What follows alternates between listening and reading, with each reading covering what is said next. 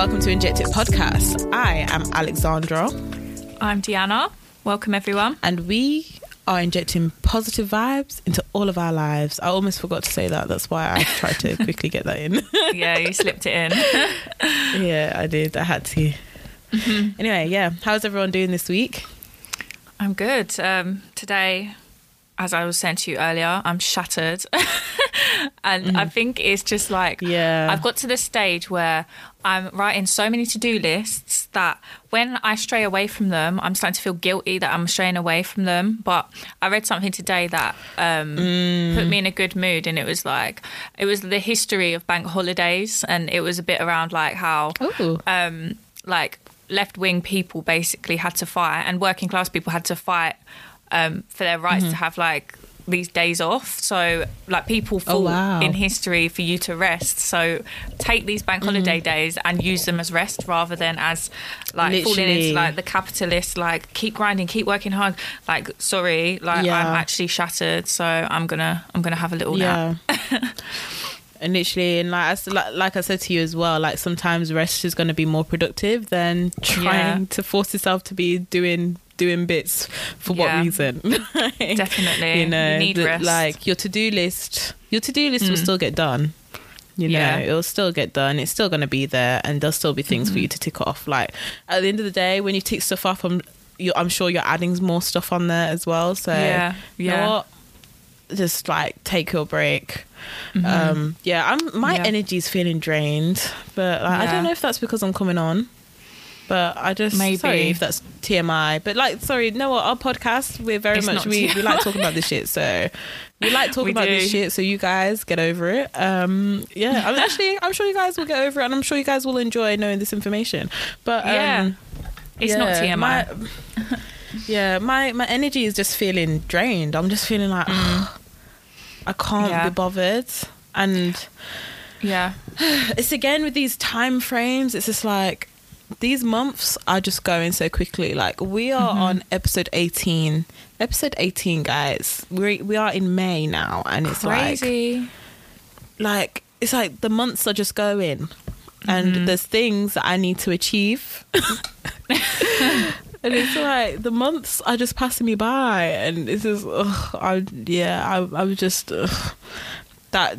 how I'm feeling. Yeah, but you just can't put pressure on yourself, because like what I say to you all the time, it's round the corner. Like everything you want and that is lined up for you is round the corner. It's just like literally everything just takes so much time.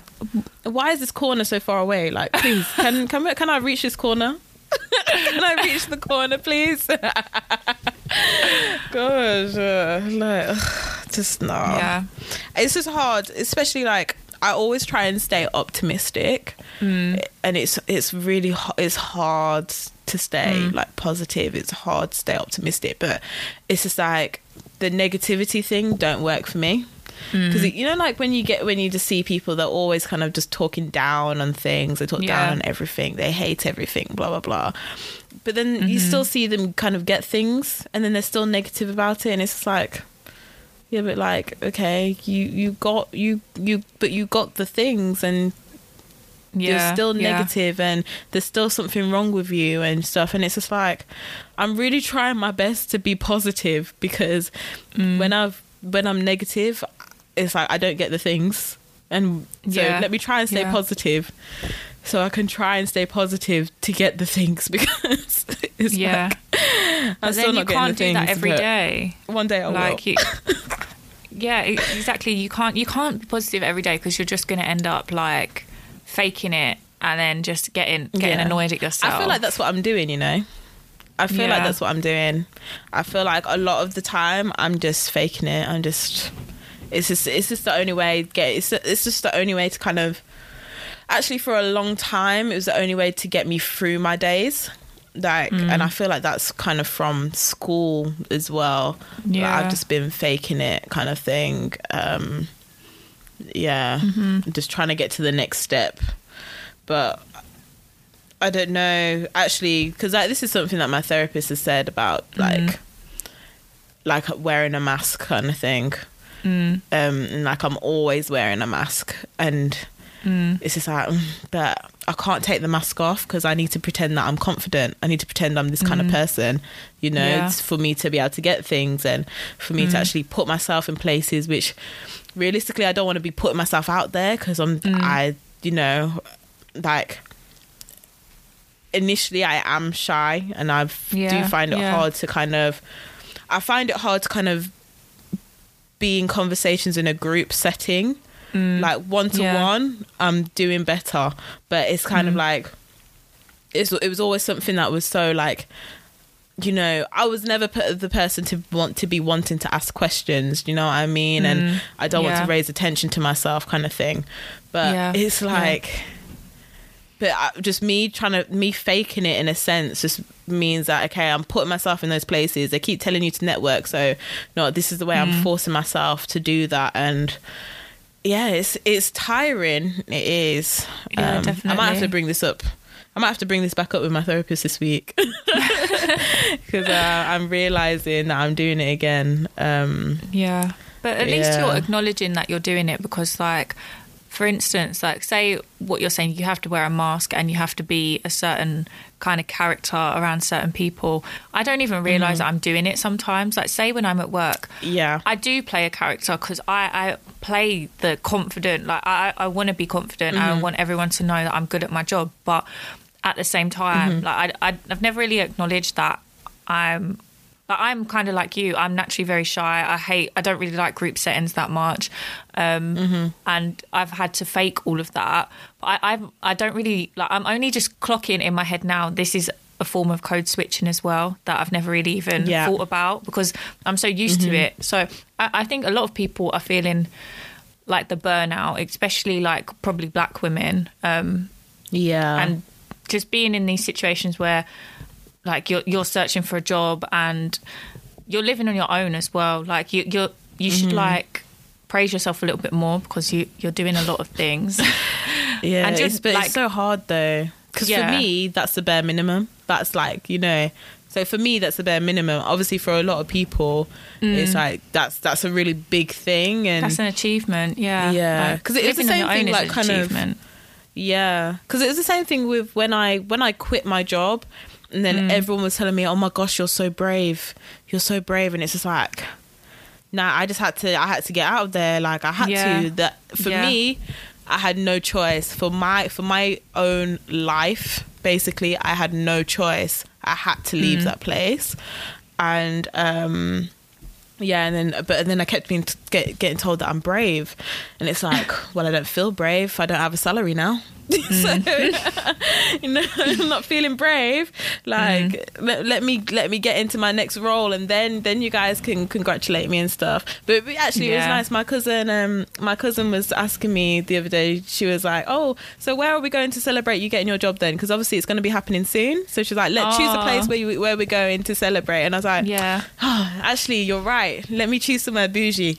That's so nice. Yeah, you're right, you know. So rooftop bar coming. Everyone is on the rooftop bars. I feel like everyone is obsessed. Like, I don't know whether it's an Essex thing. I'm obsessed. Everyone from my college and stuff. Like I'm looking at Instagram. Yeah. Everyone is at the rooftop, but like the bait ones that everyone goes to, like Bar L Bar. I want to go to some bait ones as well. Yeah, I do as well, because it seems like that's where everyone's at. Yeah, yeah. I want to be around young people. I want to be where everyone else is at. Yeah, yeah. Literally. People who've got money. People who are pretending they have money. That's what I want to be doing. I want to just... No, actually, that is my plan, to be pretending like I have money, to be going out to all these places. Oh, gosh. Because that's what some people do, you know, like the slumflower, didn't she used to do that? She used to go out to bougie places and, like, men would just pay for all of her stuff. Wait, did she wrote about... Yeah, she wrote about that as a tip, innit? Yeah, did she put that in her book? Go to Mayfair. Or that was a tweet. It was on Instagram, I think. She said go to Mayfair and just like pick up a pair of shoes and say, I really like these shoes, out loud, or something like that. And then a man who'll walk past, give him the eye, and then he'll buy you the pair of shoes. I don't know how it works. Did that work? Did that actually work? I have no idea.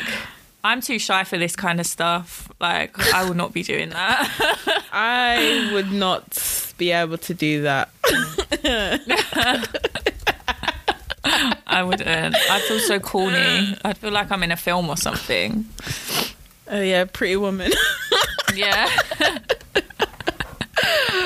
I could not. No, I wouldn't be able to do that. No. Mm-mm. I couldn't. No. Just imagine just being in Selfridges and you're just looking at some Balenciagas. Oh, I like these Balenciagas.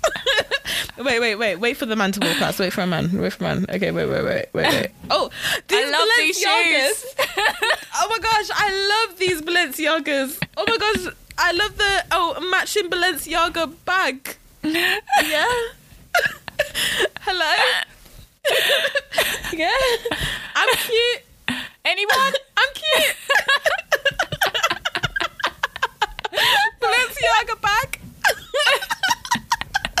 Prada. Chanel. Oh no. But then, anyone, please. After that, she was like, and then he'll ask for your number, and then he'll take you to like a bougie restaurant, and it's like, I'm not living this life. All in one day. I don't know. I'm really not living this life. Maybe I should be. Please. That's not happening. It's not happening. No, I don't believe it. And it's not gonna work. We need post COVID. We need post COVID rules now. Yeah, I'm sure that was pre COVID. Yeah, no one's moving to anyone with a mask. If we have to wear masks in Selfridges, yeah, you know. Exactly. We'll need to get the designer mask so we look like we're high citizen people. Oh, they're so and gross. Then, like the Louis Vuitton. Shouting, Balenciaga, Prada, Chanel. You know, Gucci. But you make sure that you're wearing the Gucci mask. Yeah. No, Gucci belt. Oh, Gucci belt. Imagine having. No, I just hate that drip like culture. I really don't like it. I think it's like a lot of it is very ugly. Yeah, I think so. I'm not a big fan of the Louis Vuitton print. No, same. You know, the brown. It just makes me think of tackiness because everyone has one. Because like, there's so many dupes. The fakes from Turkey. Yeah. Like, from Turkey. I'm not... Yeah, from Turkey. I don't know why I said it like that. I don't know what accent that was. But yeah, like... Yeah, I'm not the biggest fan of them either. No. Though, like, I've seen some LV earrings and they do look cute on Annie Dreyer. Mm. And I've also seen them on Nadia J. They look cutie. Yes. But maybe jewelry's like different because, like, bag and jacket, like, Michael Kors bags are just a bit like that. Reminds me of, like, Spain. I feel like Michael Kors bags, I feel like Michael Kors is... Do we class Michael Kors as like designer? It's more of like a D-list brand, isn't it? Yeah. That's why everyone had it in secondary school. Do you think, did it start off as like a D-list brand or has it just dropped because working class people have started? No, basically it's just not that expensive. Because it's kind of like... No, that's why it's like it's quite affordable. That's why kind of like similar with like Kurt Geiger, you know. Ah, okay, yeah. Like because Kurt Geiger isn't. I feel like Kurt Geiger is probably a bit higher than Michael Kors, but it's kind of like Kurt Geiger isn't completely on the same prices as Prada, is it? And Chanel. No, that's true. Like, Kurt Geiger's nice as well. Some of their stuff. Huh? Some of Kurt Geiger's stuff's like really nice, like the shoes. Yeah, I've got a Kurt Geiger purse actually because I was just looking for a purse and I thought I should get some kind of designer. Where do I start? Well, I can't get Prada. When I listened to like Two Queens in a Pod, shout out Two Queens in a Pod, and Iman was talking about her Prada card holder. She was chatting about this card holder and how she lost it. And she was like, no, I need a new Prada card holder, my Prada card holder. And like, I think the Prada card holder is like £300 for the card holder. And oh my God. just for the little bit with the cards. Just for the little bit for the cards. Nothing for coins. A little bit. Yeah, just the card bit. And I was thinking, like, £300 for the card holder. One day I'll just have, like, you know, it's just something for the sake of having it, you know, that says Prada. you know what I mean? Like, one day. It's one of them sizes though that, like, it could go missing anywhere. You could just drop it and you wouldn't even notice that you've dropped it. Exactly. It just might be in your pocket and you've lost it. You don't know where it is just because it's in your pocket. Just in the wash. You put it in the wash. Oh, imagine putting the Prada card holder in the wash machine. Yo, the Prada in the wash machine. Yo. No. I'm so bad with brands. I'm so bad. I'm just like... No, and you guys watch me rock up. With random branded stuff, you know, but, like, I'm so bad with brands. I'm not like... I'm not a brand person, but I can try my best, you know. I'll try my best to stunt on you one day. There's some things that are really nice, but for me, just generally, like, keeping up with, like, when stuff drops and stuff. To be honest, I don't care enough. I couldn't do that. A lot of it is like made of leather and stuff, and obviously I don't really buy stuff like that, so I just don't bother. Like, and it's obviously out of my price range. That's so I true. Don't care. Yeah. Yeah, sorry guys for ranting. Hope you enjoyed that. Anyway, so the updates we have this week. So we wanted to just talk on the India COVID crisis at the moment. I think it's crazy because I heard that India was one of the places where they were first making the vaccine and stuff like that. Yeah, I remember that actually. Yeah, I think it was. And I don't even know what's happened. This is just like such a classic example of, like, first world countries exploiting. You know, just exploiting countries like India just because they can get things can be produced cheap at a cheaper rate, and you know, and like, and it's just, and then now that it's like India is in this crisis, what are these big countries doing to help? Are they sending oxygen? Are they sending more vaccines? You know what I mean? Because I'm sorry, like, Britain has a duty of care towards India, being as they decided to colonize the place for how many years. So I'm sorry, Britain has a duty of care towards these countries because definitely you were there shouting Commonwealth, you know, for how long? Shouting colonization, stealing, exploiting, taking all the resources, and now, like, they're in such this crisis in India and we don't silent. Care. Yeah, like it's disgusting. I read that it's had the highest. India has had the highest infection rate in one day than, like, any country, like, in the world. It overtook. Yeah. I don't know who it overtook. I don't know who had the highest before them, but, like, this literally in a crisis, and there's a lack of, like, hospital beds, there's a lack of oxygen, and, like, they're selling oxygen tanks for, like, £700 when normally they'd be, like, £50. They're selling them for £700 and, like... That's poor people obviously going to die. Yeah, like, it's that mad. That is ridiculous. It's really sad. And us in the UK, like, I agree with you 100%. We're obligated to do stuff for these countries, like Commonwealth countries. And on top of that, us, like, as a country, we gain so much from India. Like, there's Indian takeaway shops in every town in the country. So true. People love yoga. I'm sorry, like, they love mindfulness. British cuisine is an Indian. I'm sorry, it is, like, literally. When you hear these Brits talking about their takeaway, gonna have an Indian, like, literally that's what it is. So I'm sorry, like, yeah, you're right. And again, sorry, carry on. I cut you. You're talking about yoga as well. Yeah, it's just it's interesting that, like, I think Kelechi said something on her story.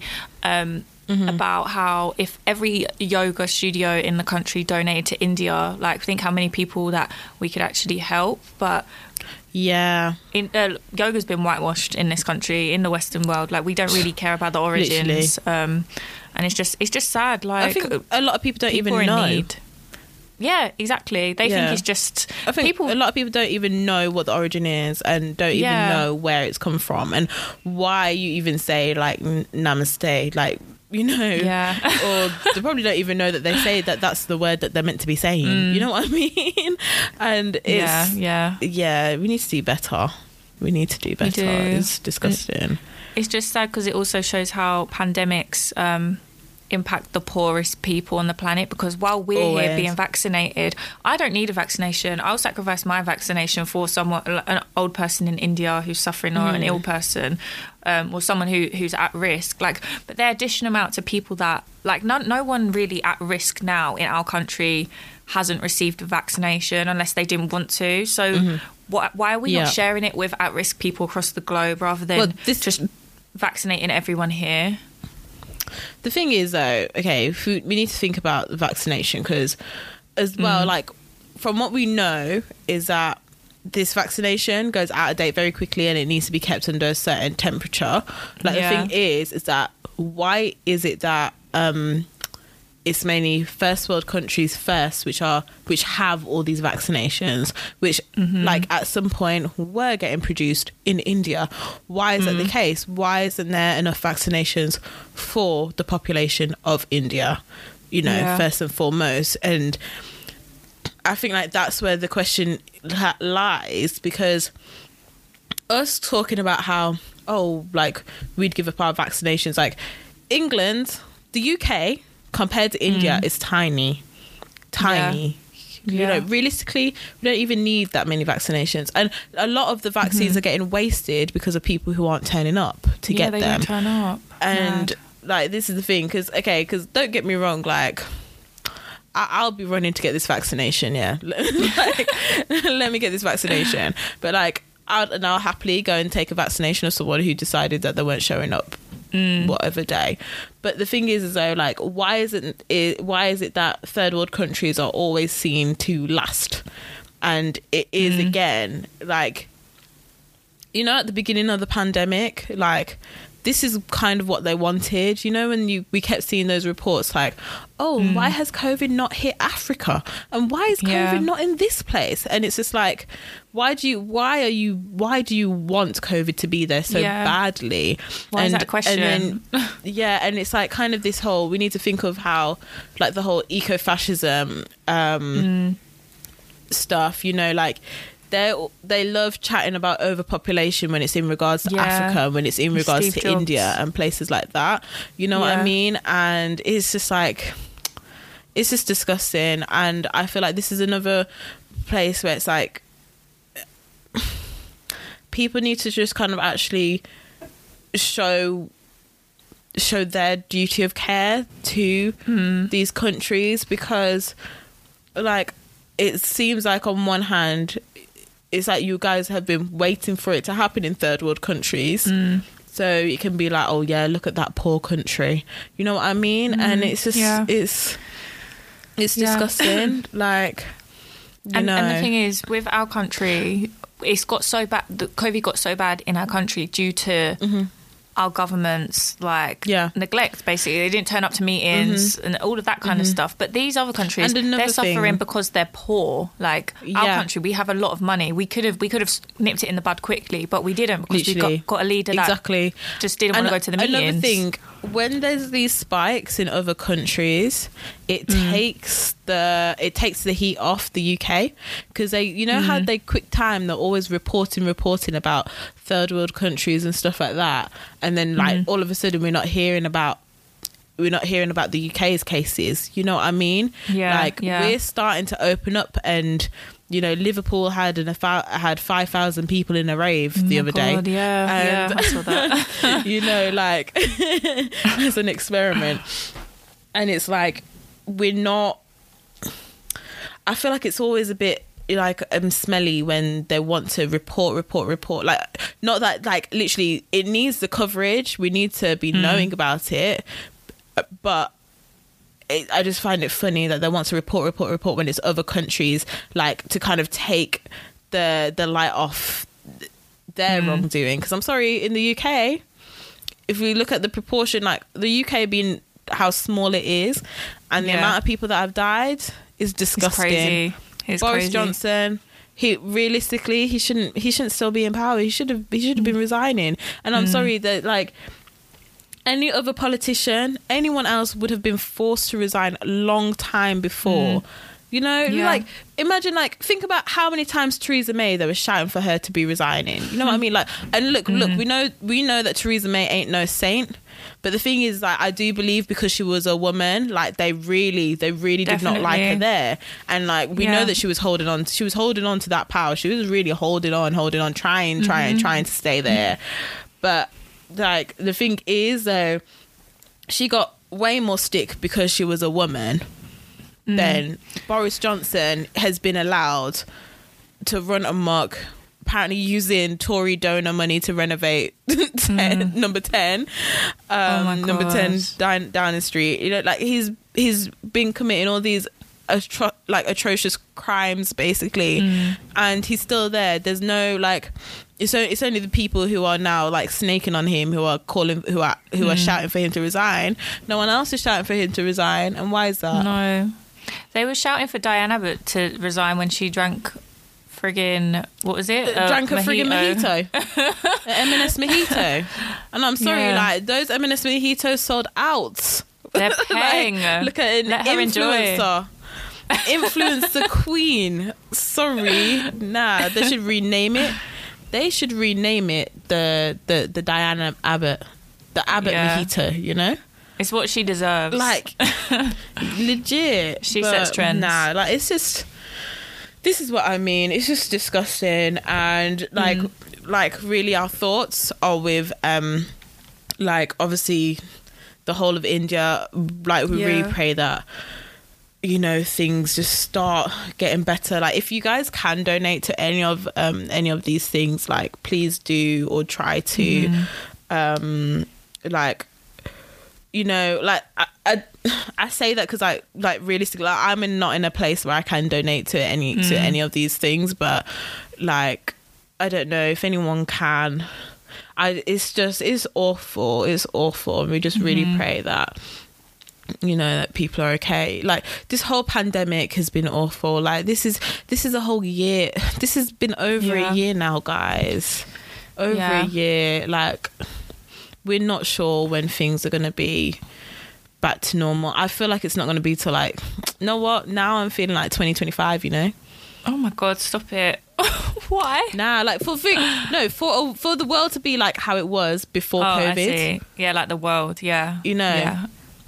Yeah, as in, like, the world to be how it was before COVID, where we could just move about freely, without masks, without the whole thing of, oh, my hand sanitizer, or, you know, like, social distancing, all of that. Like, people don't social distance as it is. People, you know, people only just learn how to wash their hands, you know, but you know what I mean?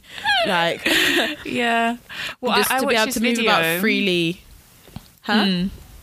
Well, I watched this video on YouTube by Earthling Ed, who's like a vegan activist, and he, like, sorry to be very morbid, I'm injecting some negative vibes here, but stay tuned for the positive ones later. But do we need a trigger? Do we need a trigger warning?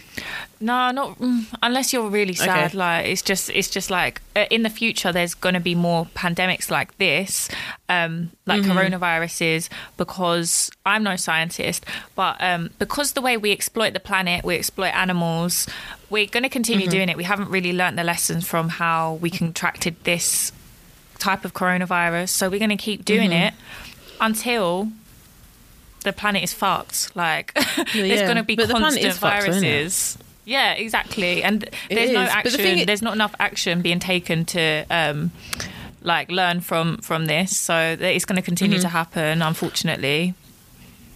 You know what? The thing is, though, what we need to understand is that the planet is fucked. The government knows that. And the thing is that the reason why these big countries and governments aren't doing anything about it is because they don't care. Because them being the rich and the powerful, they don't believe that they're gonna be fucked. Like, that's why they're trying to go to different planets. Like, they've already given up on this one. They've already given up on this one. So, like, that's why they're trying to fuck off and go to different planets, go to the moon and all that rubbish. Yeah, because they've given up on this. Literally, they're trying. Like, they're just waiting for literally, when the apocalypse will come, these guys gonna be in space. They'll watch it, then they'll come back down afterwards.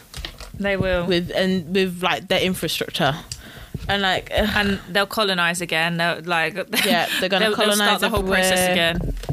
They're literally, they're gonna find their favorite islands in the sunny places, you know. Literally, yeah. Just I can't even talk about this anymore. Like, this is just draining me. It's draining me. Let's move on because like too much negativity. Our thoughts are with India, and onto some more negativity.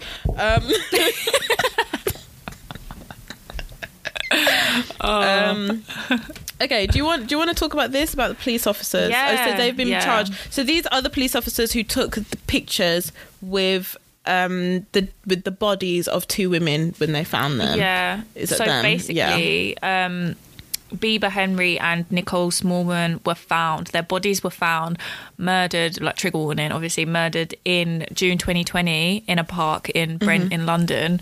And they were out celebrating one of their birthdays, like in the park. And their bodies were found by one of their boyfriends. Like, they'd been calling the police, like, can you go and look for these girls? They're missing, they're missing, they're missing. The police weren't urgent about it at all. So the boyfriend went out, looked, he found his girlfriend's dead body and her friend. I think they might be related. But, they're sisters. And they had, like, multiple stab wounds, which you could imagine is just awful. But police officers turned up to the scene, took selfies with the two dead bodies of these black women, and considering their stab wounds as well, it's not just like a dead lifeless body, there's wounds. Like, that is fucking grim. And then they took pictures and sent it in a group chat. To take a picture, what would possess you to take a picture with dead bodies? I don't understand. Like, they're not doing fingerprints, they're not like CSI people. Like, what's funny about it? What is cool and funny about it? It's actually disgusting. Sickening. It is. I can't imagine it. I'm sorry. They're charged with misconduct, but how much jail time is that? Yeah. That's what I want to know. They haven't been found guilty yet, so I think the next process, I don't know how this actually all works, but I think the next process... If they've been charged with, that means that... Oh, charged with as in through the police? Yeah, through the police. So I think the next step is they're either on bail or in custody right now, and then the next step is them to go to court. So that's when, like, the real, investigation happens. But I can't imagine that with misconduct just looks like they've just been sacked. That's what it sounds like. But they need jail time. That's what they need. And you guys want to say a few bad apples. What kind of culture allows that to happen? Why are there so many bad apples? Why are there so many bad apples? These bad apples are all friends taking pictures with dead bodies. Like, that wasn't just one sick person. That's the same police force that... Because they put it in a group chat with other people. Exactly, like, Sarah Everard was killed by this police force. It's like, it's not just a couple bad apples, I'm sorry. But why is it that as well, like, so... And this is, again, coming back to how these institutions view black women. Because these women were black, weren't they? And when they find the bodies of black women, they're taking selfies, laughing, sending it in their group chat. Sarah Everard's body was found. We don't get no pictures of her body spread around the media. Her family are allowed to grieve in peace. They don't have to be on the media talking about how she was such a lovely woman, because just, seeing a blonde woman on TV, we assume that they're lovely women. However, we've got the... And again, who's that boy? What was the boy's name who saved someone and he died in the Thames recently? I don't know his name, but I watched a video about it the other day. I'm gonna look, because like literally this is the thing though. When it's black people, so with Richard, with what was his name? The boy who was who had sickle cell. Oh, I forgot his name. We spoke about him the other day. Yeah, we did. Let me just... I'm going to try and find it. Sorry, guys. Like, again, here we are. Evan Smith. Yeah. There you go. So we've got Richard. We've got Evan Smith. We've got... Let me just check. hero.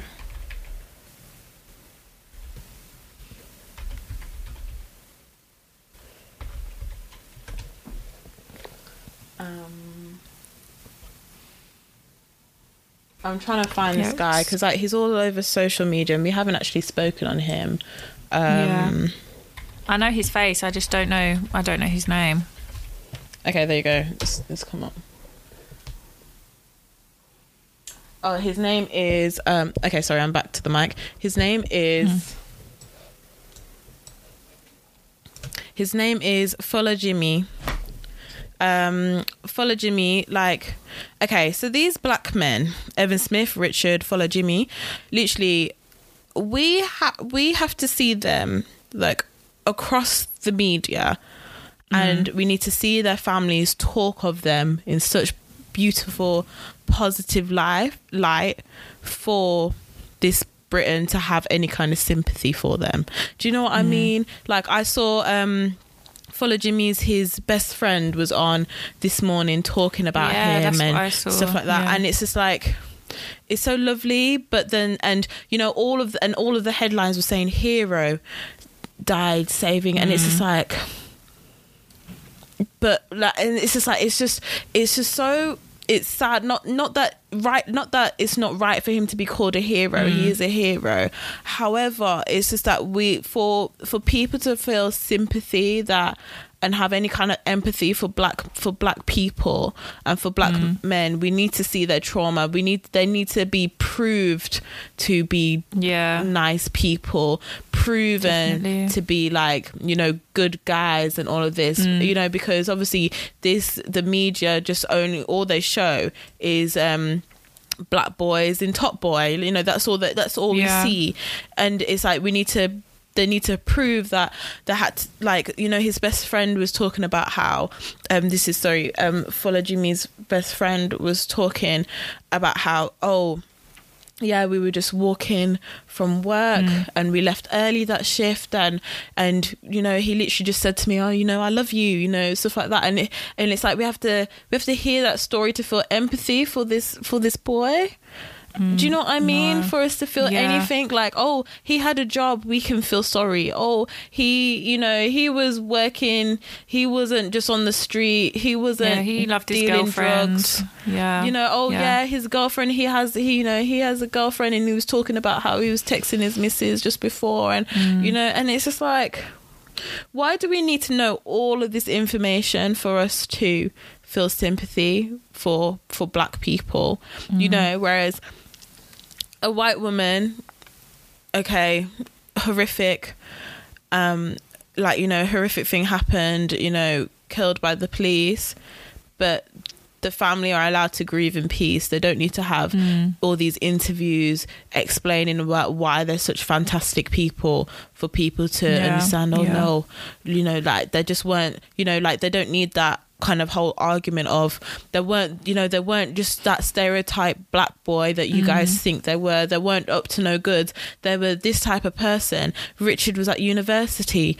Evan graduated, and you know, he had sickle cell and he knew about his condition, and he's a graduate, blah blah blah. And it's like, they need all of these factors to, do you know what I mean? It's just bad.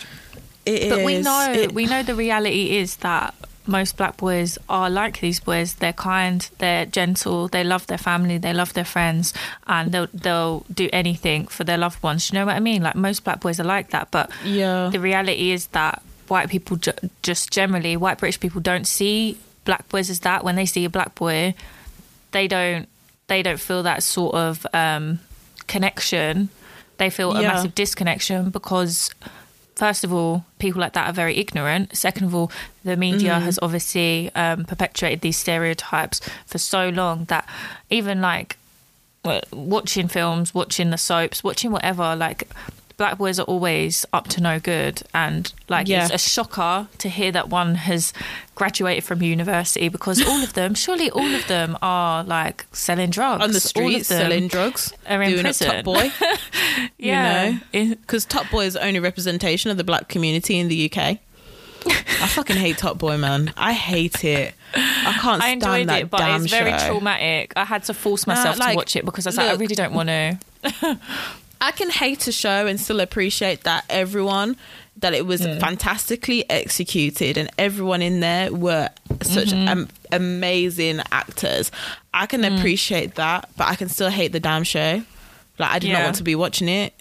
I was basically forced to watch it. Like, and basically with me, if I start watching an episode of something and it gets me hooked, like, I just need to binge watch the whole season just to get me through it. Otherwise, because, like, literally, there's so many times when I've started watching something, if I stop watching it and I don't binge watch to the end, like, literally, I'll stop something kind of like 2 episodes before the end. If I didn't binge watch it all, that series isn't getting finished. Do you know what I mean? Yeah. And it's like, with that, I had to finish it. And, and I was just vexed. Vexed because I'm sorry, I'm gonna come on. I'm gonna start ranting about this waste man Deshane, but like literally this guy. What does he want to be Top Boy for? Why couldn't he just come back to the UK and be a bus driver? Like what does he want to be Top Boy for? Top Boy for what? Like you're grown. Yeah, you're so grown. It's not called Top Man. It's not called Top Geezer. It's called Top Boy. Geezer. for the boy, you know, Top Boy. And there was a young entrepreneur. Okay, look, I'm not condoning any of the things that Michael Ward's character was doing. Can't remember what their name was. Michael Ward's character was doing, you know, I'm not condoning that, but I'm sorry, he was an entrepreneur. Yeah, he was. And the thing is, he was just making sure, like, he had to make money to make sure that his brother stayed at uni and his other little brother was staying in school. He was making sure that there was food on the table. Trying. I'm sorry. He did that for a reason. Like, I'm sorry, because otherwise that guy would be owning hella businesses. Yeah. Do you know what I mean? Yeah. Nah, because he was an entrepreneur. Like, I'm sorry. Their situation was very sad. And, you know...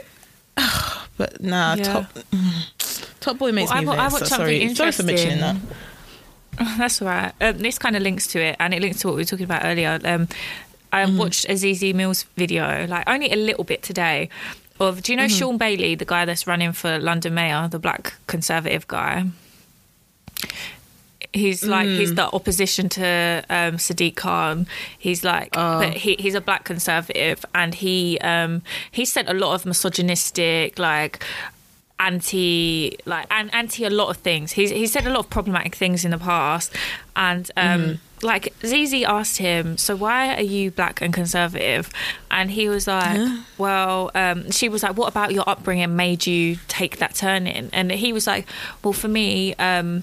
My upbringing is like a lot of you guys. Like he was trying to like relate to everyone. He was like, this happened. Like I grew up in a council estate. I was homeless, and I was thinking, hang on a second. Why are you assuming you guys, all black people, that we all were homeless at one point? We grew up in a council. We all had that struggle life. Like we haven't all had that struggle life. Yeah, like he's just reading newspapers and social media. Has he even had that struggle life? I don't believe him. God knows. But I just thought that was insulting. I was like, excuse me, like, why are you assuming that we're all... Like, I know black people are more likely to be poor. Why does DZ Mills have these people on? Like, that's what I was thinking. I was like, why are you giving him a platform? Like, I don't... But then I did click on the video to just see, like, what madness is he going to be spewing today? But you did click? Yeah. Wait, I watched... Yeah. Wait, but, what was his reasonings anyway? What did he say? Other than he grew up deprived, you know, deprived and poor like all of us, you know. Well, he said basically that our grandparents or his grandparents were all conservative. All of our grandparents were conservative because they follow traditional views and traditional family values and stuff. So that's his reasoning rather than it. Being anything to do with what's happening right now with the Tory party. So that just says that he just grew up that way then. Yeah, like a lot of people have done. You know, a lot of people have grown up and they just vote what their parents vote anyway. Exactly. So if that's his reasoning, then why is she giving him a platform, man? Just get him off. Oh my gosh, man. I don't know. But she does that, doesn't she? She brings on people that the public don't really like or the public aren't fond of and then gives them space and gets to talk. Her views. She does. Yeah. Anyway, the misconduct of these police officers, they better be getting jail time at some point. Rest in peace, Folajimi. Yeah, rest in peace. Like, it's fantastic that you tried to save this woman, and obviously it was really dangerous for you to be doing that. Yeah, rest in peace. And it is just a tragic shame that you've lost your life as a result of like your heroism.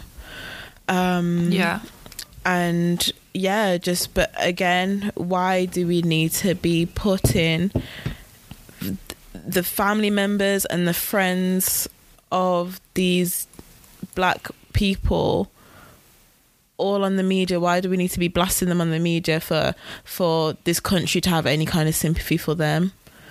Because it is traumatic. Again, just this public loving seeing black trauma. That's what it is. They love to see black trauma.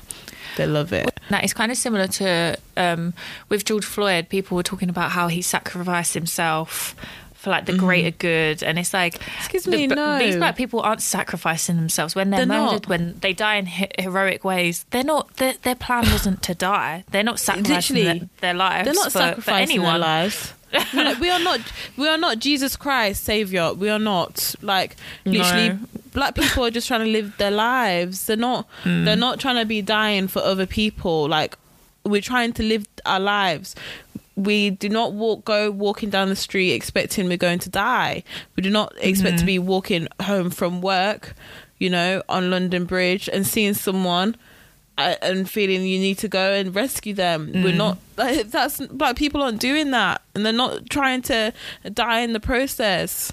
They're not trying to, like, George Floyd did not want to be, like, he did not go out dying, sacrificing themselves, sacrificing himself for the greater good, so we would have this movement. They didn't do that for us. Like, black people should not be being murdered in the first place. Just stop it. Yeah, but rest in peace. Rest in peace, Nicole and Bibaa? Yeah, Bibaa, yeah. Nicole and Bibaa, rest in peace. Yeah, and it's just, it's just sad. Just like all the time, just black trauma all the time. We have to just see it, and we have to see... grieving families. I just don't think it's fair. Like, people need to be able to grieve in peace without the world looking at them. Definitely. Without them having to defend their loved ones, like having to people. defend them, for people to have empathy. No. Anyway, okay, we've got some more. We're going to talk about Noel Clark. Sorry, I was going to be like, should we do this quick? But it's not going to be quick. We're going to talk about Noel Clark and the allegations. 20 allegations I heard. 20. 20 Mad. Different women. Allegations of, sexual harassment. Yeah, misconduct. Like sexual misconduct, yeah. Gross. See, this is the thing. Even the fact that it's sexual misconduct. Look, this guy's going to be fine. I don't know why people are so worried about him. He's going to be fine. Because I'm sorry, like, for this to even get out in the first place, like, you know, it's taken how long? And it's taken 20 people to say something for it to come out. Yeah. So it's like, well. Do you know what I mean? So I've had the argument of, oh, why now? Why is it always when it's at the height of their career? Blah, blah, blah, blah, blah. And it's like, yeah, but why is it that these men are... Why is it that these men are exploiting women? Why is it that they're using their power to do this? Yeah. And I'm sorry, like... one allegation, fine, they can try and argue and all this stuff. Is it true? Is it defamation of character? But 20 allegations, sorry, this is you. Okay, so yeah. The Guardian, it's a Guardian article. So it says that he has been accused of groping, harassment and bullying by 20 women. Look, this is the thing. And understand this wording, groping, harassment and bullying. This guy is going to be fine. So all of you lot who are shouting, oh, height of his career, oh my gosh, it's gonna be, you know, why do they want to drag him down now, all this rubbish. I'm sorry, groping, harassment and bullying, there's no jail time for that. He's gonna be fine. He's gonna be fine. Give him a couple of years. He'll be there producing your favorite shows again. Like, you know what I mean? Yeah. Like, I just think as well. I think this is a Guardian investigation. And it's not gonna get investigated properly. No, like, huh? I can't imagine. I think this was an investigation by The Guardian, and this just is a great example of what good journalism is. Like, Piers Morgan, take some fucking notes, because this is what you're supposed to be doing. Piers Morgan, like, just give up on journalism, please. We don't need to. We don't need you on our screens. We don't need you on our screens. Oh, I heard apparently when he was walking off, you know, when Alex Bereford upset him. Yeah, he was walking off, and apparently he said something. And basically he said something. First he was like, I'm not gonna say what I'm saying on air, and he walked off and he said something, but his mic was still on, and that's why he was fired, because of something that he said when his mic was still on. And it's like, you really can't be saying it or something. And that's why he was fired, apparently. But like, my source for that information, you know, Facebook and aunties, you know what I mean? So Facebook. Like, you know, Facebook and aunties, you know, we need to, like, I'll be a bit, we're not too skeptical, but yeah. Anyway, carry on. What were you saying?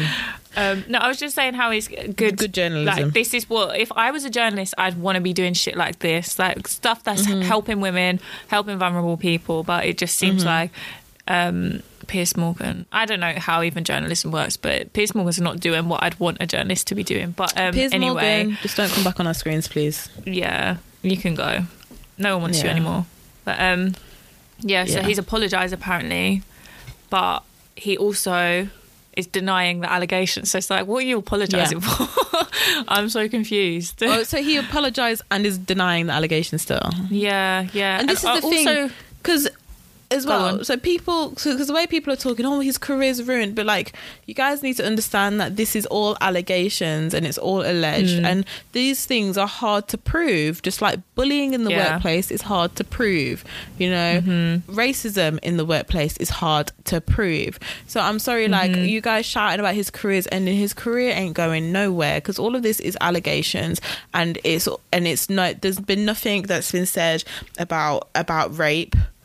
So, you know, like, sexual harassment gets overlooked all the time. Yeah. So groping and sexual harassment and bullying, they're not going to be proving anything. So I don't know why people are so worried. They're just upset, basically. And the thing is, like, people don't want to hold black men accountable. They want to want to keep them there on this pedestal, and they would rather prefer denounce women and victims than have their favorite producers black. You know, come under fire. I think what's kind of gross about this as well is that the BAFTAs knew, like, you know, they gave him an award, like, Outstanding Achievement, whatever it was, that award. They knew that he was under investigation, or they knew that something was going on with him, yet they still decided to give him the award. And this is why, like, last week I said something about the Oscars, how it's run by white supremacists and paedophiles. That's my view. That's my personal view, just by watching documentaries and stuff. But it links to this as well. There's people at the top that also don't give a shit about women. Like, they don't give a shit about abuse victims.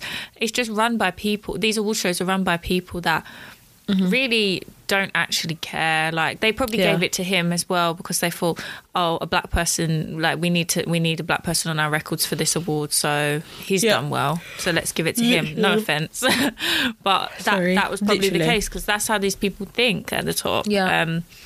But yeah, it's just, and something else that I thought was really sickening as well is that one of the allegations is that he recorded someone doing like a naked audition without their consent, and he kept the recording, of their naked body.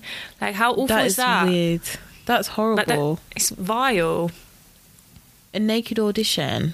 Yeah, like, it's just so creepy. I heard that as well, that there was quite a bit of like kind of blackmail and stuff where he would like be using his power, saying how, oh well, you know, if you don't do this, like I'll make it hard for you to get other jobs, kind of thing, and stuff like that. It's awful. It's literally, I just yeah. I think we just got to stand by women that speak out about this stuff, because one time when I like one of my old jobs, I had to make a like formal complaint about someone who was like harassing me. It could fall into the bracket of sexual harassment, and he was an older black mm-hmm. man, and there wasn't many black people in the office, and I felt mm-hmm. really guilty, because I was like, this guy, in some ways he's been friendly, he's been like really nice to me, but in other ways he's overstepping the line, being creepy. He was like, he was doing things like he was giving me money, trying to give me money, calling me pretty, calling me beautiful. Give you money?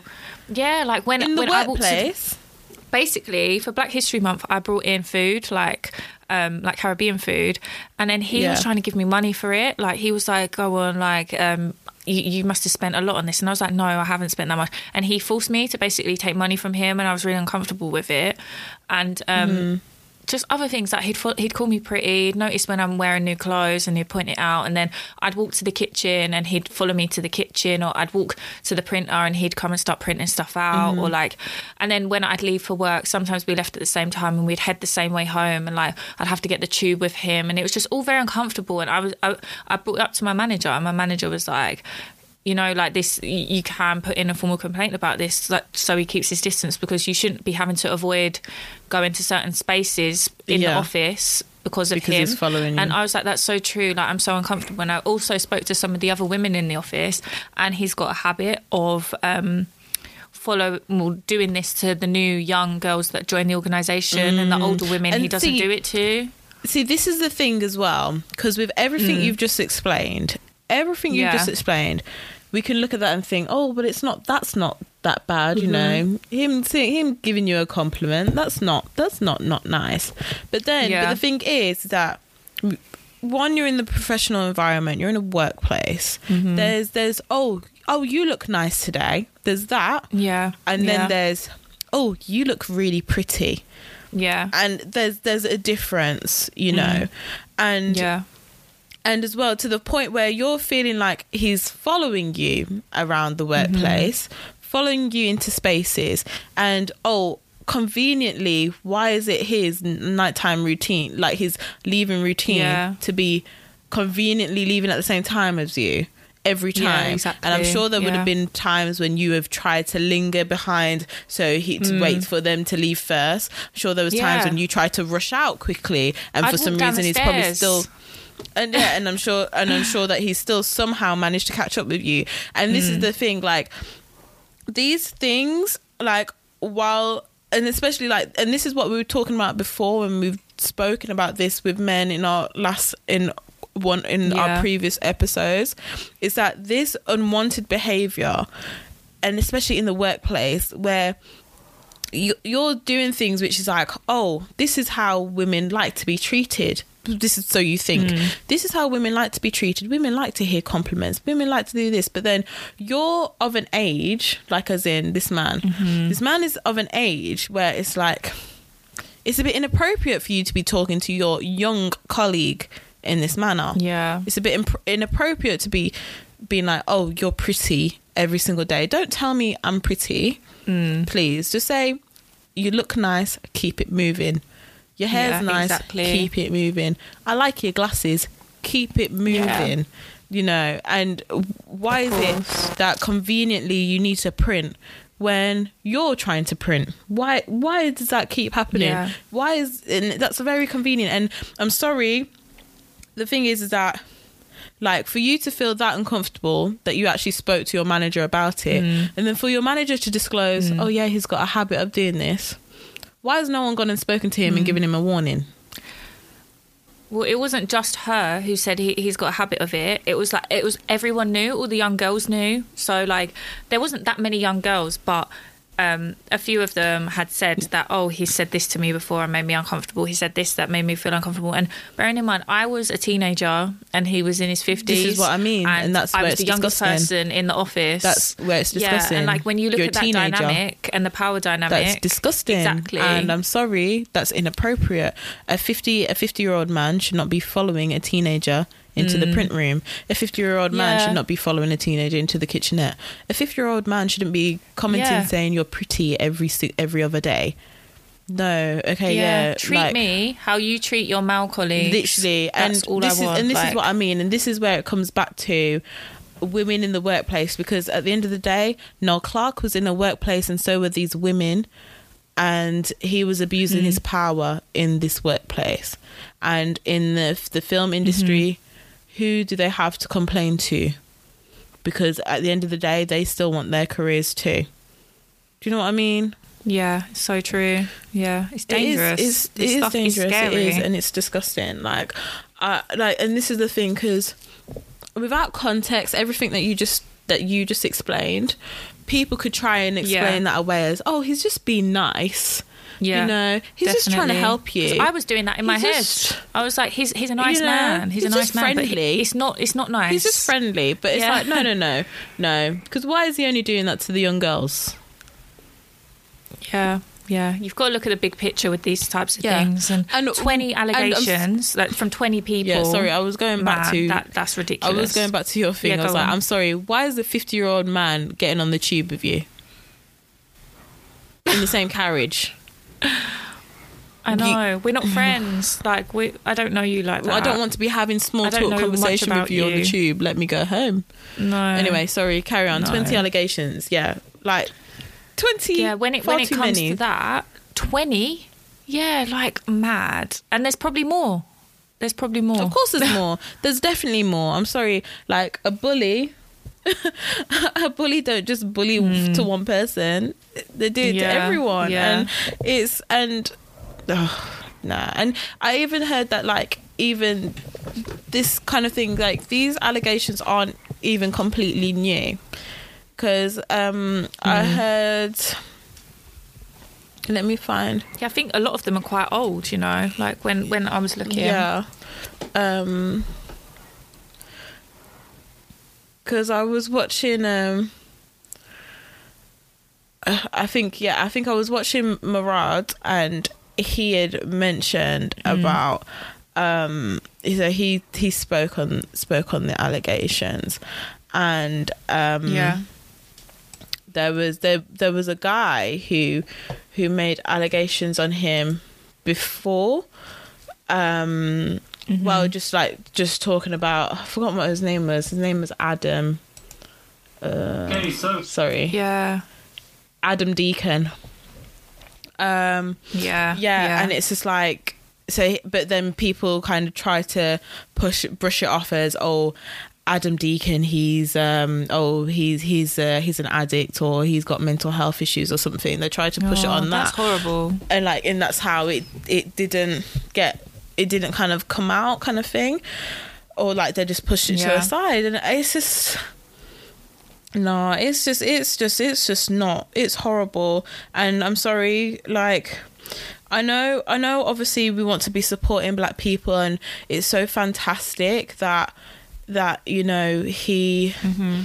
It's just so fantastic. Obviously, everything that Noel Clark's done for the Black community, blah blah blah, and in film. However, Black men still need to be held accountable, because you lot are still like, I'm sorry, some of you are still trash, so you need to be held accountable, and it's not on, and we can't keep trying to keep these Black men on pedestals just because they're Black. We can't be always shouting, oh, why do they just want to ruin their careers? I'm sorry, because that was the same vim that, like, I'm sorry, our older generation, that's the same vim you lot had with R. Kelly, and look what mess that was. Look what a mess that was. The guy had people locked up. He had people locked up and he had brainwashed young girls. Yeah, all because you lot didn't want to lose your favorite R&B guy. Like, you know what I mean? And yeah, people need to remember the priority here is protect black women. Yeah. And if someone is coming in the way of that and getting in the way, if someone is bullying black women, because a lot of these victims probably are black women. Yeah, and exactly. That's the priority. Because that's exactly what I said. It's not the priority. Like, to the argument of, oh, but why this, blah, blah, blah. And I was like, look, you know what you need to understand? Noel Clark, being the film producer that he is, works on a lot of black films for black people, giving these parts to black people. Who are his victims? Who are his victims? Come on, let's be real.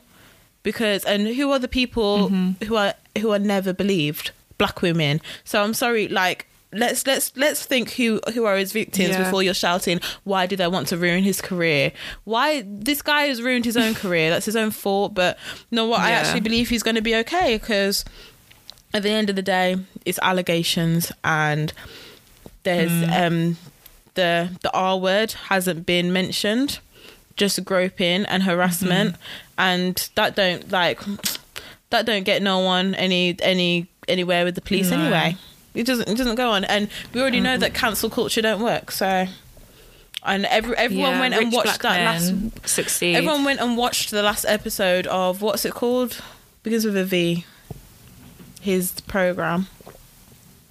Oh yeah, I don't know.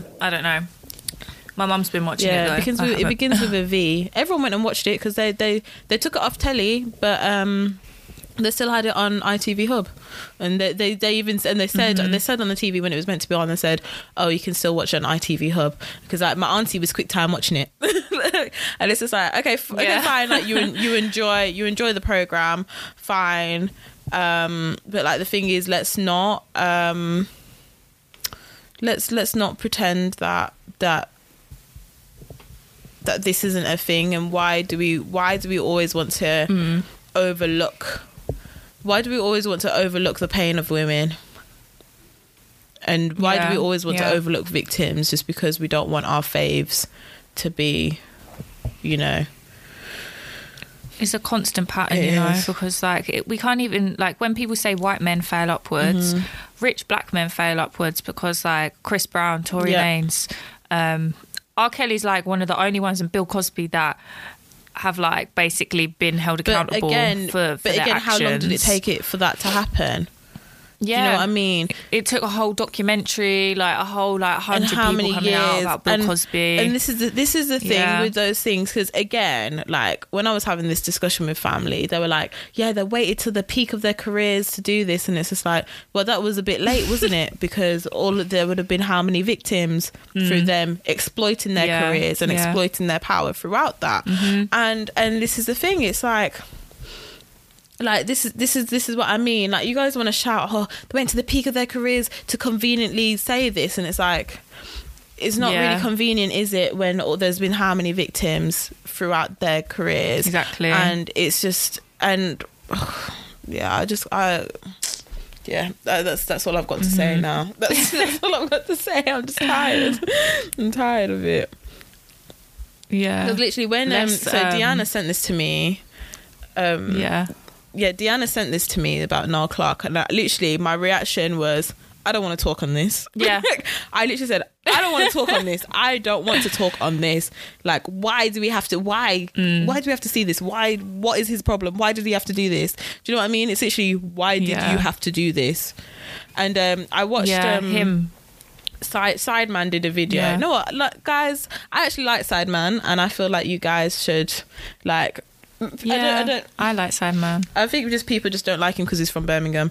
But I actually like him. And he said, he was just like, no, at the end of the day, if you're in a position of power and then you decide that you want to exploit that power and keep exploiting that power, then like, know what? that's not the type of person that I want to be following, kind of thing. And it's like, you know what, you've got all the points and you make all the sense, because I'm sorry, why are we just because these people are successful, why are we trying to and like, we need to think as well, okay? So sometimes I think, how did they get successful? Because now I'm thinking of Malcolm and Marie, you know how like he had success, and obviously he had help, you know, he didn't have a deprived lifestyle as much as he kind of somehow for some reason wishes he kind of did, so he had a better backstory, but then he was, the way he was latching himself on deprived women so he could get his stories for his success. It's like,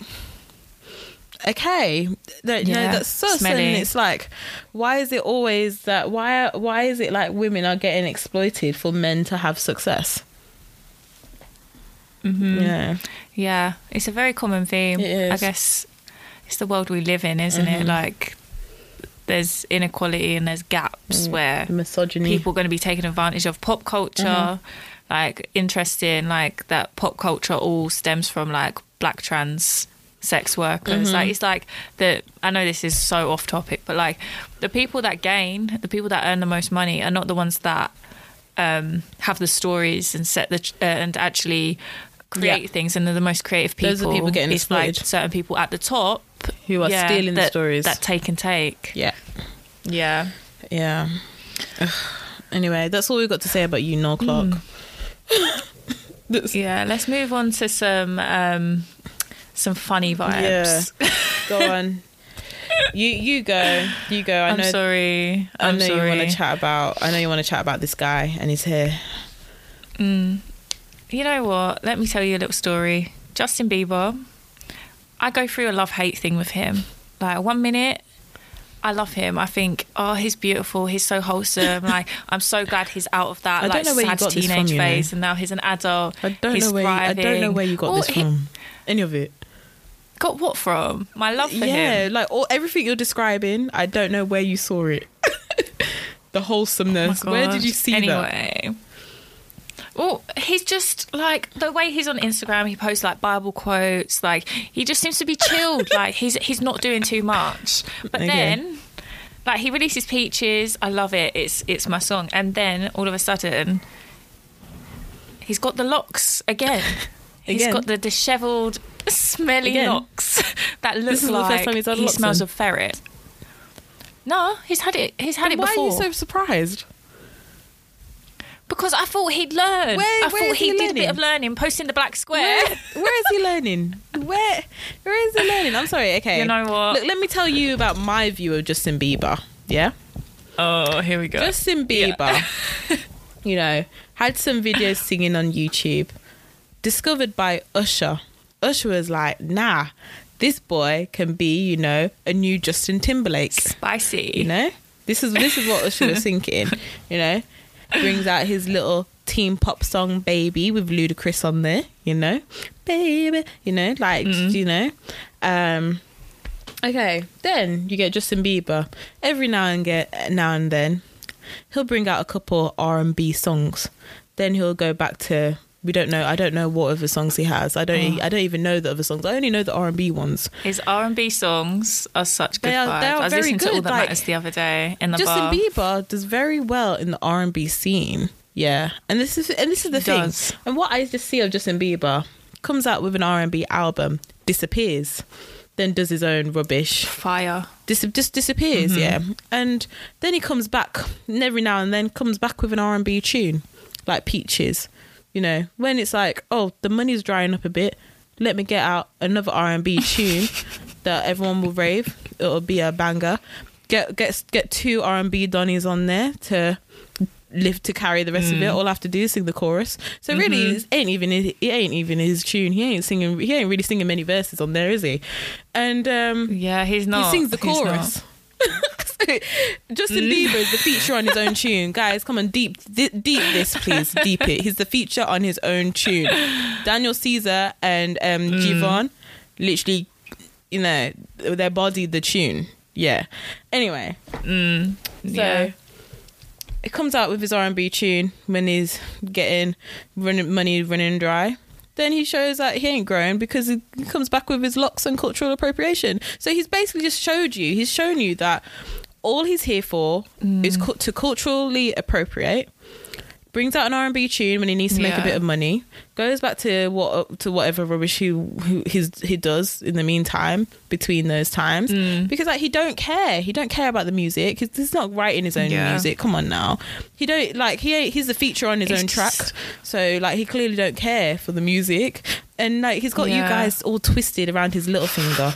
Deanna, I'm sorry you played yourself with that, but you know, at least I can bring you to light. Like let's not lie. You're bringing me back to reality. Yeah, let's not lie. Justified. It's Justified, isn't it? That's Justin Timberlake. No, that's Justin Timberlake. This one's called Justice. No, not the new one. Not the new one. Justice. The first R&B album, the good one. He had an R&B album. No, that's. Oh, Journals. Yeah, I think it's that one. Yeah, Journals. Journals, banging album. But he just needed to make money. He just needed... this is the thing. This is what these white R&B dons do, yeah? They come and they'll be like, let's make them believe I'm R&B to make up my money. And they're going to keep coming back. Mm-hmm. They just can't help it because I've got the R&B voice. They can't help but to just keep coming back and giving me my money when I feel like dropping an R&B tune. And that's how he got us, guys. That's how he got you guys. Yeah. I don't think I've listened to the whole of Journals. Me. I don't think I have. But I know that it's a banging album. But I haven't listened to it all. Yeah. But it's so good. It's just disappointing. He comes with his features all the time. I'm sad. Well, he released that new album this year called Justice, and people are a bit pissed off about it because they're like, to be honest, the only things that relate to Justice in this album is that he puts some like little interludes with Martin Luther King quotes in it, and it's just a bit corny. This is what I mean, guys. And then all the songs are about how much he loves Hailey. And then let's talk about Hailey for a minute. She's racist. She has said such nasty things about black people and that Mexicans, she hasn't apologised for. And then she comes out with all the stuff like, people... Well, she said stuff like people should stop bringing up people's past. Like, why does cancel culture why do people drag people so much? Blah, blah, blah, all this shit, and it's like because you haven't fucking said sorry, love. Like you haven't apologised for being racist, so people are gonna come for you. And Justin Bieber has married this girl. Come on now, and you guys still thinking that he's for you? Come on now. And apparently this is why he's come back with the locks. She is the one that likes his hair in locks and cornrows. Apparently she likes it. That's why he's doing it. Of course.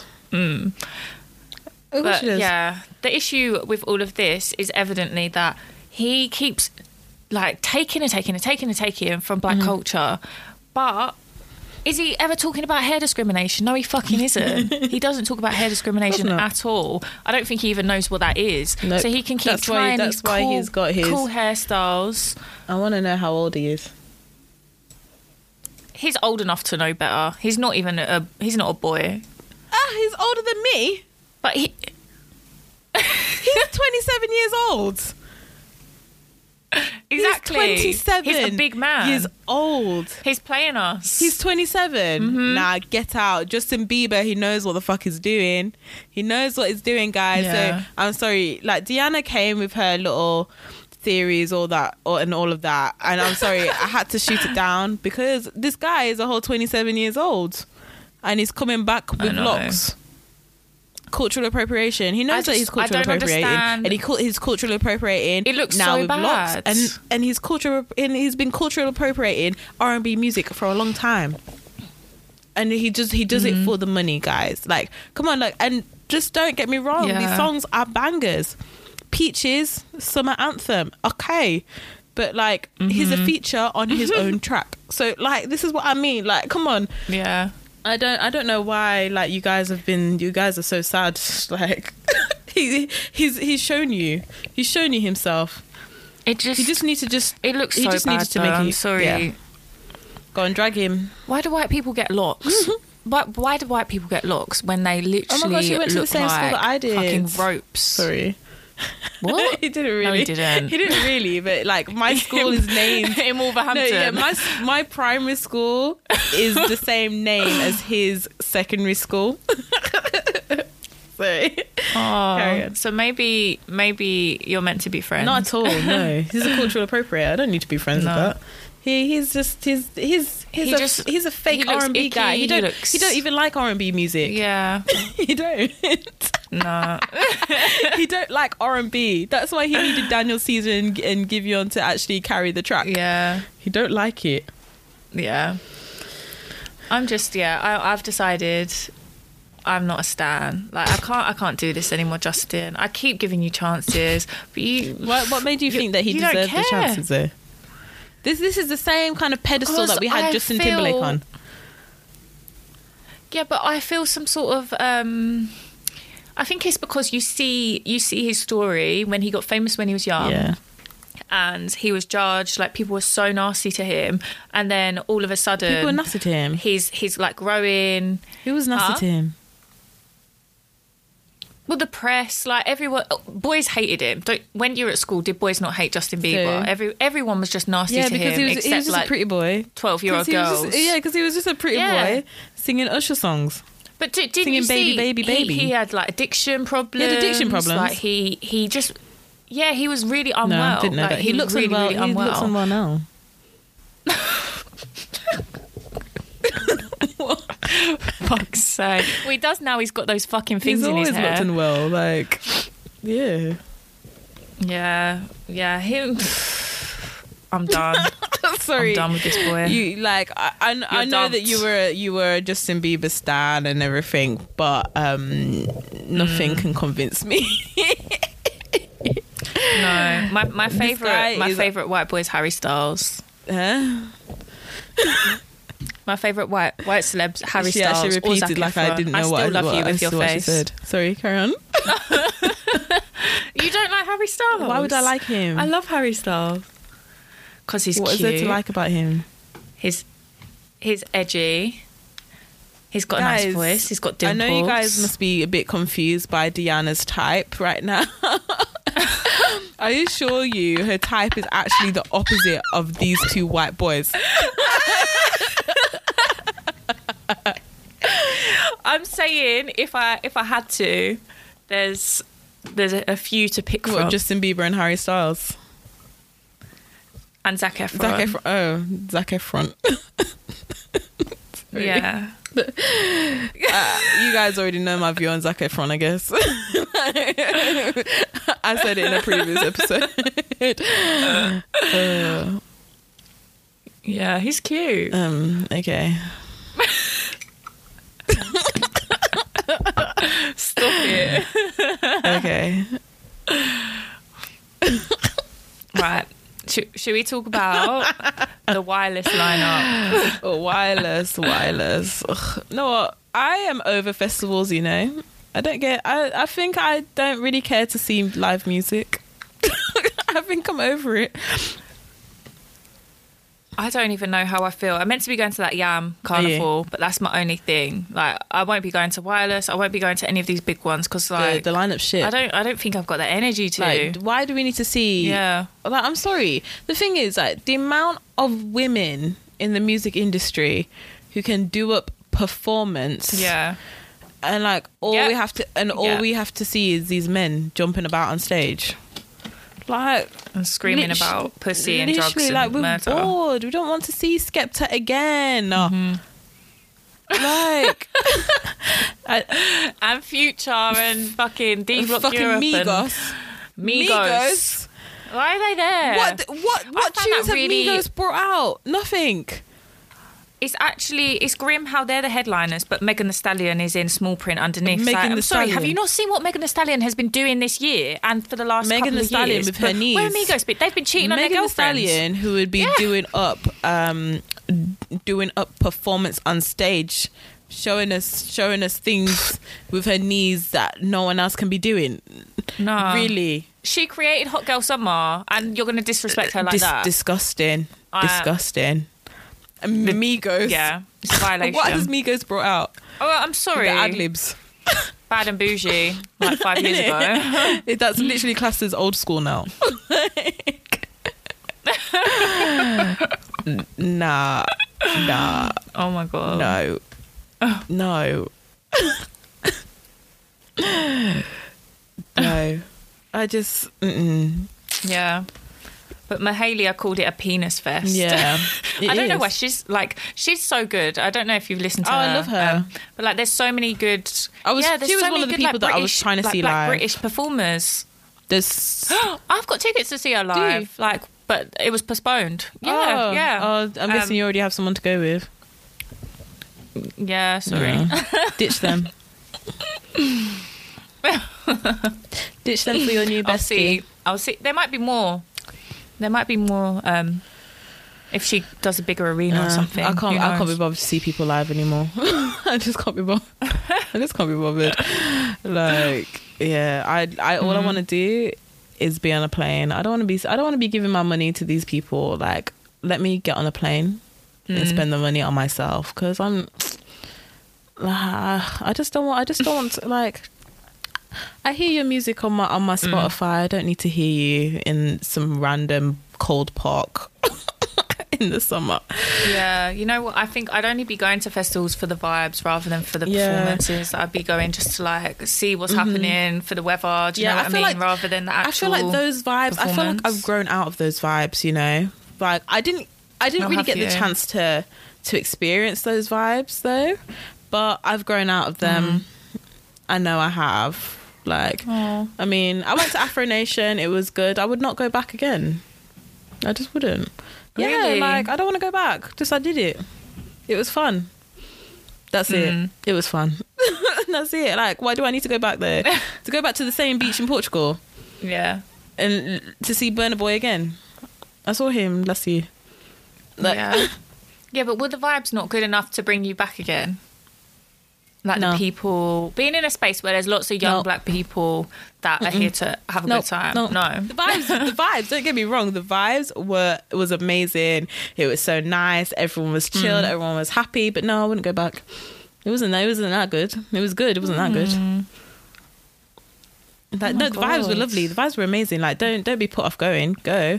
But no, it wasn't that good for me to go back again. But what about like? So when do you go on holiday? What are you actually looking forward to? Like, just being by yourself, or like being around friends and just drinking? I don't know. What? I can't believe you said. I'm always. What do you look forward on holiday? Being by yourself. All right, Deanna. Just because I said that I will ditch everyone. Hint, hint, guys. I will ditch you all, and I will go by myself if you guys don't fix up. Okay, sorry guys. I'm joking. I'm not joking. But anyway, no, it's just like, what it is for me is just like, I want to see a place. I want to be somewhere different. I want to see somewhere different. Like, I just want to, like, just see something different with my own eyes. Like, once I've experienced something, why am I going back to do the same thing when I can use that money to see something different? Like, I feel like with how I am, so I feel like with my personality, basically what it is that I've done this. I do this thing where I try not to expect too much from things, because when I've had high expectations, like, the vibes hasn't been as good as I was expecting it to. And you know when people relay back stories, people relay back these stories like, this was the most fantastic thing they've ever done in their life. Yeah. And it's like, and then so before that, like, when I haven't been a part of those, when I wasn't a part of that experience, it was like, oh my gosh, I'm so hyped to do something like this. Then when it's like, I've been a part of that experience, and then I'm hearing what these guys are hyping it up to be, and I'm just like, it wasn't that good. Like, you know, that's just how I feel. It's like, no, it was good, but it wasn't that good the way you're talking about it. Like, the way you're relaying it, it wasn't like it. I was clearly we were in two different places, basically, apparently, and that's how I feel. So for me, it's like, I want to just see places that are different, and you know, and I want to get my pictures. You know, like, what? Like, okay, you get cute pictures at a festival, but at the end of the day, you're in a field. How many fields have I been in before in my lifetime? Many. I've been in many fields in my lifetime. Like, I want to see clear blue water, and I want to be jumping off boats. That's what I want to be doing. I want to be jumping off boats. Yeah, I want to be in my. I want to be skinning out. You know, skinning out on the beach. and get my photos. Yeah, I miss bikinis. Yeah, being like, yeah, look at me, bitches. I'm living the high life. Look at me. You know, be jealous. Be jealous. You know, that's what I want to experience. And it's not even just like beaches. Like I like doing like cities and stuff. Like my dream place, dream place is Japan. Like literally as soon as I get my job, I'm planning Japan. But I have to lug my family with me for Japan. So why? Because like my cousins and my sister and her boyfriend and whatever, they're like, yeah, we all want to go to Japan. We want to go to Japan. Oh. So now it's like, well, I'm planning what I want to do. You guys can tag along for the ride. We ain't staying in Tokyo, guys. We ain't staying in Tokyo. Ooh. We are going if we're going to Japan, we're going all over Japan. Yeah. So literally I've started kind of the skeleton of planning it, but until I've got my role so I can save my money for it, like yeah, that's when I'll start it properly. But I'm literally gonna start as soon as I get my role. I'm throwing all my money in my savings account so I can plan that trip properly. That's so good. But it's funny though, because it's like we were talking about it this weekend actually, because they were saying about I saw my cousin and his girlfriend and they were saying about wanting to go to Japan and that, and and I was just like, well, yeah, if I'm planning it, it's definitely going to happen. And like this one, because basically that cousin, we were meant to be going to Dubai for his birthday, and so I we were told, save your money for Dubai, let's try book it in January. See, I was working 16 hours in Topshop. Yeah, 16 hours in Topshop. Just a few P over minimum wage, guys, for my age group. And come January, no talk of Dubai, no talk of booking. I've saved money. I'm just like, I went in the group chat and said, guys, I'm going to Thailand. Bye. Literally. So that's nice. So that was me. I was like, yeah, look, if I'm planning it, it'll happen. This one, yeah, don't. We can't count on it. But nah, that's just what it is. That's why the vibes are good in that, but I feel like vibes are overrated. I'm not gonna lie. And I think that's just me in general. Like you guys enjoy your vibes, go to your festivals, do that. I just won't be there. Yeah. I've been there one time. If you wanted to see me there, you should have been there that one time. But I've done it now, and I don't need to throw my money to go to Portugal again. Why would I want to go back there again? I've been there. I've practically grown up there. I don't need to be going back to Portugal. I don't need to. So if anyone's planning to see Alex anywhere, you're not going to see her. Not in Portugal. You won't see me in Portugal, guys. You say this, but I swear, you've said that you've been to Nando's. You go to Nando's a lot. Yeah, but they you're not bored of Nando's. They don't have food. Nando's in Portugal, though. Nando's just originated in Portugal. But it was, an African woman who was from Portugal. I'm just talking about in general, though. Nando's is not Portuguese cuisine. So I know. So what you're trying to say is it's flawed. I do love Nando's because I like chicken. So, but is there no way that you've explored that too much? Because there's no Nando's in Portugal anyway. Okay. She tried it, guys. Okay. She tried it. I know. She really tried it. Portuguese, well, no, because where we go in Portugal, is the Algarve, so it'd be more seafood because obviously they have the port and all of that. But so I don't know what Portuguese cuisine is properly, but I'm assuming seafood, but I don't actually know. But no, I don't think I've overstepped my mark by eating Nando's. I've just been to Portugal too many times. That's what it is. That's why I don't want to go. I told you, I practically grew up there. That's why I don't want to go. I've been there too many times. So that's why it's I don't need to be wasting my literally, because Portugal was a lot of family holidays for me. So I've been there a million times. Why am I using my own money to go there again? Yeah, you know, I know what you mean with that. When someone suggests let's go to Spain, it's With all the countries in the world, why do I have to keep going back to Spain? I've been to Spain Britain's playground 5 times. Britain's back door. Britain's back garden. No. Tenerife. No. It's nice, but it's just like, I want to go elsewhere. Like, the world is Spain so big. Is like, especially like a lot of parts of Spain, like Spain is Britain. Because the British, they've all moved Benidorm. To Spain. They've taken over. Benidorm is literally the UK. And when they were all shouting for Brexit, then didn't realise that meant it was harder for them to be going to Spain. And their grandparents can't come back. They're stuck in Spain. Oh, that's so stupid. No. Anyway. Yeah. Wireless Festival, penis first. Other festivals, not sure if I'm on it. I just want to be on a plane. Nah. Oh, did you hear today the government, apparently there's been talks how they're trying to, they want to delay travel abroad. I'm just like, they're better fucking not.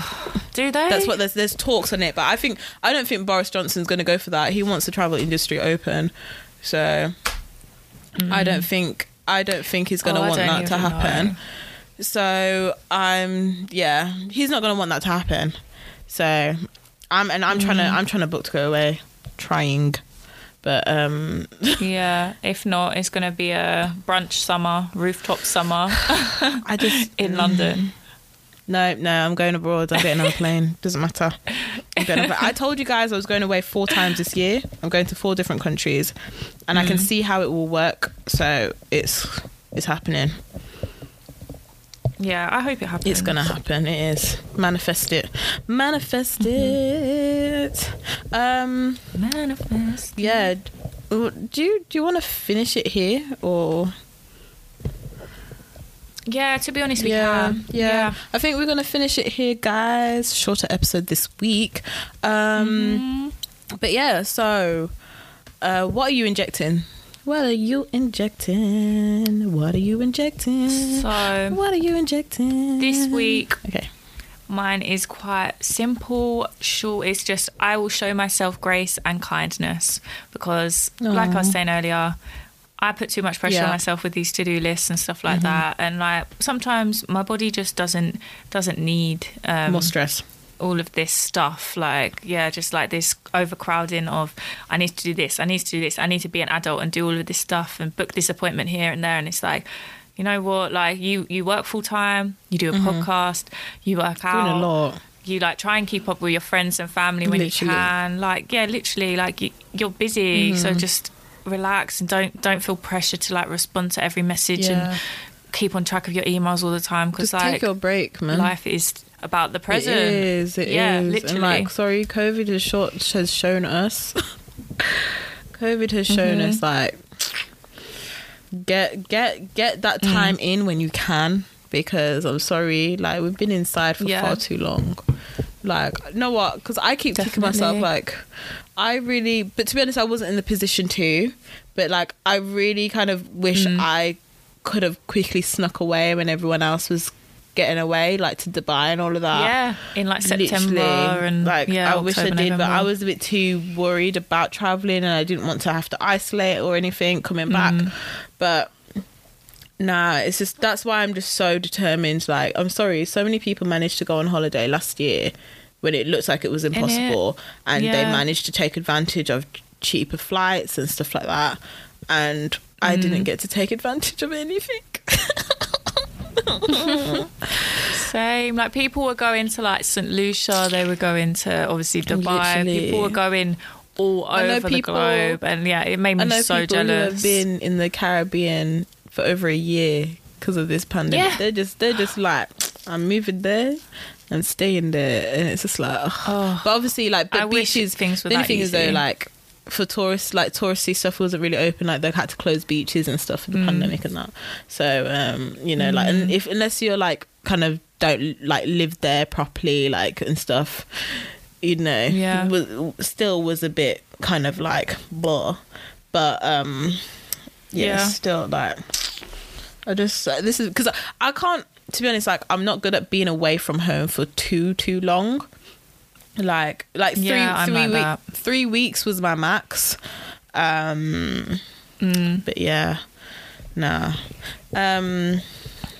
Okay, yeah. My injected this week is, okay, guys, it's a bit of a funny one, but like, stay vigilant and kind of keep learning about yourself and just like things that are happening around you. So like, kind of like, if there's things that are happening and you're looking at it and it's kind of like, hold on, that didn't sit right with me, or this person is kind of like acting a funny way, just stay vigilant and keep learning from it. Because like, although sometimes it seems like people are just taking advantage of you, taking advantage of your nature and stuff, and it's like, no, what, just if you just kind of keep an eye out and look at it and just kind of look at the signs where you can kind of learn from it to kind of avoid that situation next time, or even just be able to put some boundaries up for next time. Just keep doing that, because the thing is like, just because people want to, like, everyone wants to force their timing on you and like how they want to kind of manage situations. Like, the thing is though, maybe what if their timing actually isn't convenient for you?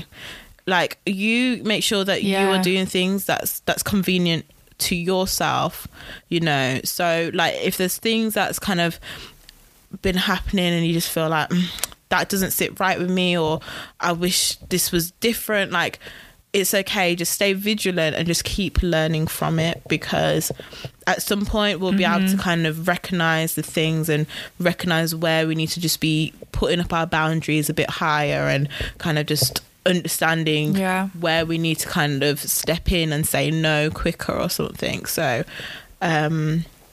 it's definitely a learning thing. You're constantly learning that with different people and different situations, and like, it's all about like, you're always going to be adjusting, you're always going to be like changing, so you can't put too much pressure on getting it right all the time. Definitely. So yeah, that's how I've been feeling this week, guys. But yeah, just keep learning. And yeah, it's gonna, there'll be a point where like you'll kind of feel, actually, yeah, I managed to put my boundaries now in that time, and I managed to do this time, kind of thing. May not always be with the same people, may not be the same situation, but if you've learned from one situation that you can apply it to a new situation, you know what, even better, because then at least that new person isn't going to be overstepping their mark. And so that was it for me this week. Yeah, that's so nice. So love it. Okay, yeah, guys, thank you for joining us, and thank you for listening. We we hope that you enjoyed this episode and our few rants. And we are injectit_pod on Instagram, Twitter, TikTok, and you can also find us on YouTube when I get a chance to actually put in stuff up. But we have one video on there, but like, there may be another one one day. Yeah. Or two. Another one or two one day. But it's just a lot for us at the moment, so we're pacing ourselves, kind of taking our rests, taking our breaks, so we're pacing ourselves. But yeah, so we got one video on YouTube, you know, like, comment, subscribe. One day there'll be a couple more. But yeah, so I am Alexandra Nick at ALXNDR_NIC on Instagram. I am at DEANNNABOAKE on Instagram. See you there. Follow us. Give us comment, some love. Like, subscribe, tweet, all of that, you know. And just, we hope that you just enjoy listening to us. Episode 18, guys. Episode 18. Yeah. Oh gosh. Yeah. Madness. Let us know if you got this far. Yeah. I love feedback. Yeah, we love it. And just like let us know like what you think, or you know, if there's any improvements. But obviously we're perfect. But I'm joking. You know, let us know if there's anything that you like, don't like, but be nice. And yeah. Yeah, let us know. Thanks, everyone. Thank you for joining us, and we will see you next week.